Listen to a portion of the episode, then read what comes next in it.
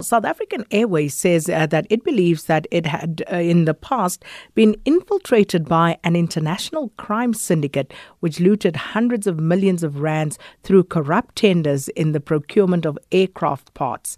Now, SAA says some of this dates as far back as 2015 and 2016. The airline says it has launched an investigation uh, to look into whether it had been supplied uh, dodgy parts that failed to meet industry standards. So, for more on this, we join on the line by aviation expert and SA Flyer magazine managing editor Guy Leach. Guy, thanks for your time this afternoon. Welcome to the show. Yeah, thank you. Good afternoon. Nice to be with you.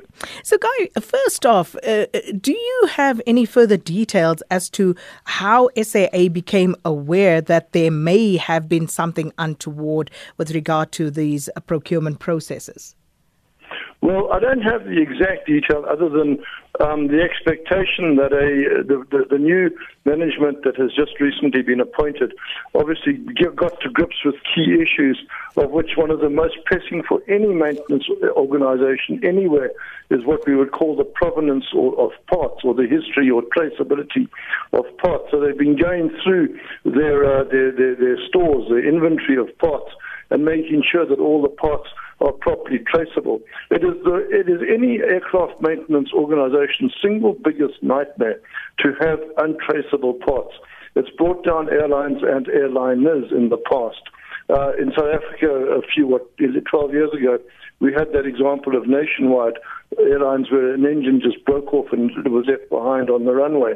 These are the sort of issues that we see uh, non-traceable parts. What we often see is either pirate parts, where a much cheaper part is typically made in, let's say, the Far East, often China, and is used as a, as a copy of a proper Boeing or Airbus part. Those can be quite hard to detect because they often have fake um, serial numbers on them as well, rather like, rather like fake banknotes. But then you also have problems with parts um, traceability in terms of the age of a part. If it was taken off an airliner um, shortly before it was due to uh, be replaced for old age and stuck into another airliner as a new part, then you're going to have these sort of problems as well. It's all about doing audits and bookkeeping, and it's absolutely vital that this be done properly for the safety of the and the comfort, the security of their passengers.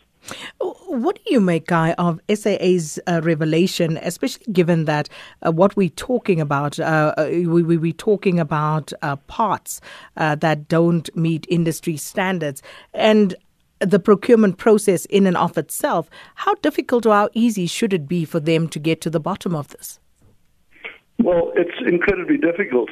The, um, another aspect of, of, of, your earlier question was actually that this was raised by the Civil Aviation Authority. They just sort of quietly noted that the um, Stabilator screwjack of this Mango airline that had supposedly nosedived didn't have a proper traceable history. Now, that uh, should uh, create enormous red warning flags right across the entire industry, and it is actually uh, really a lot of pressure on uh, the Civil Aviation Authority now to ground Mango because, as I've said, if they haven't got comfort that these are the absolute certainty that the correct parts have been used that aren't too old and that are original parts, then they, they, they need to seriously consider grounding the airline uh, they, until they know that all the parts are genuine. Um, and it, it's absolutely vital that the, the, the, passengers have that knowledge. Um, as I said, they've done that with Comair already. They've done that with uh, SA Express.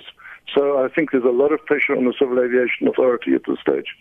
So we look at all the other problems that they are faced with. Uh, we know that they are constantly requesting bailouts.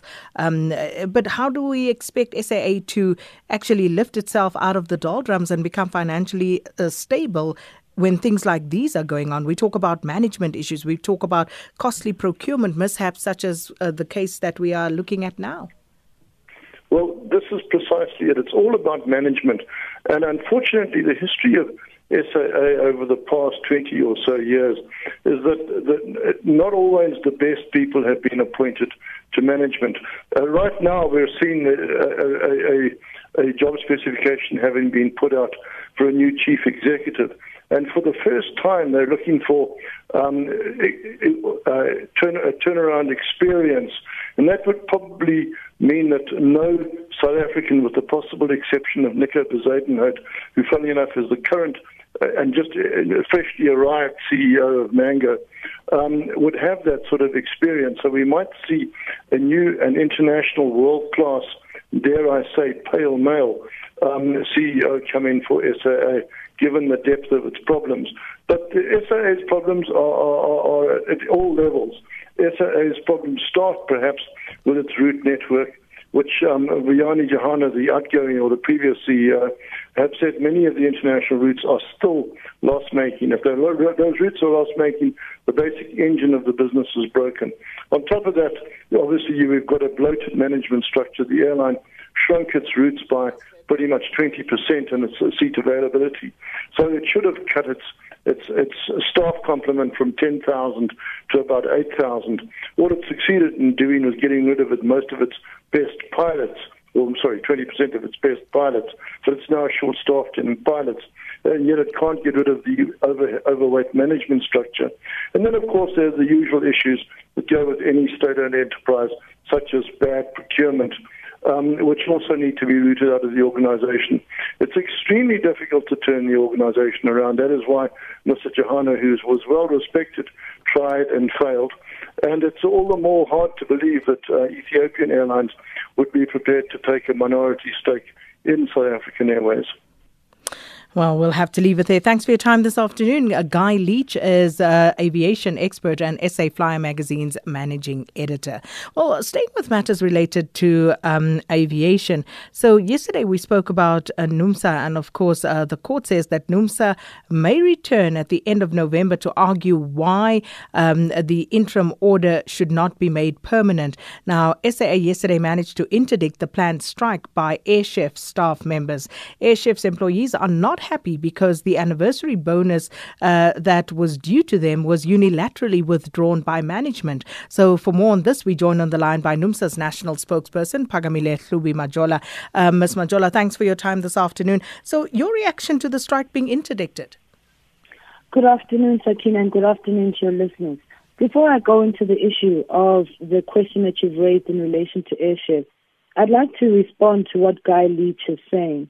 First and foremost, as NUMSA, we have been at the forefront of exposing corruption at South African Airways Technical. So we're not surprised that these revelations are coming out.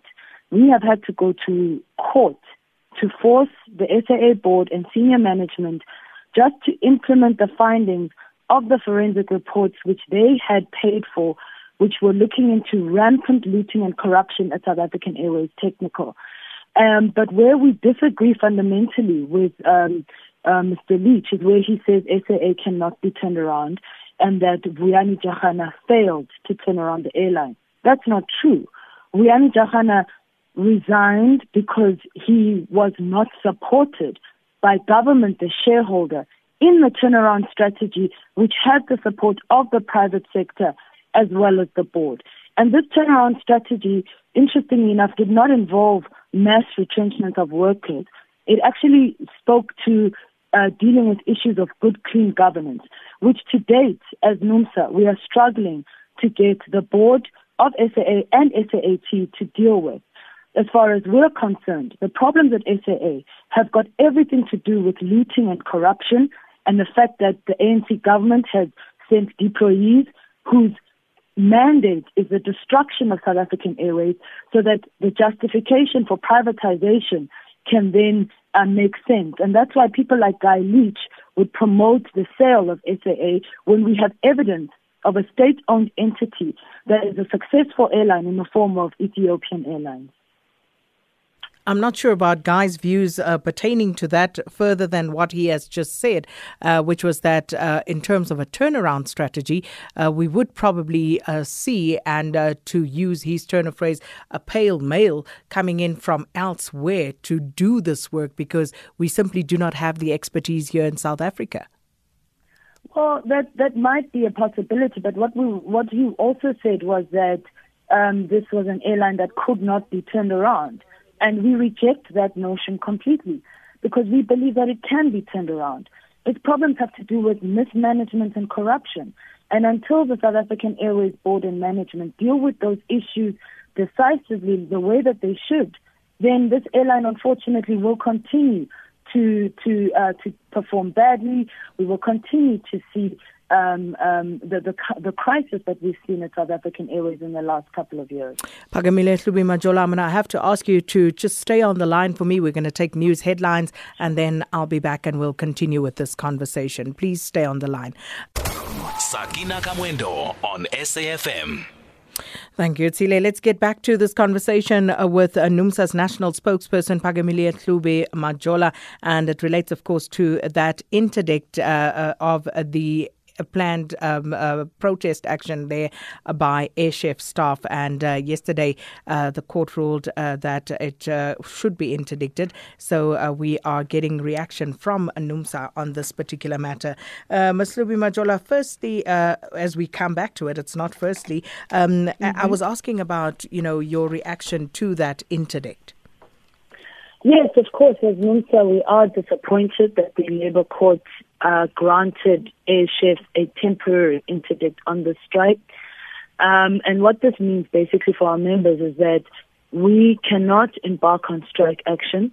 The court has asked for us to return on the 27th of November, where we will make detailed arguments as to why this interim interdict must not be made permanent.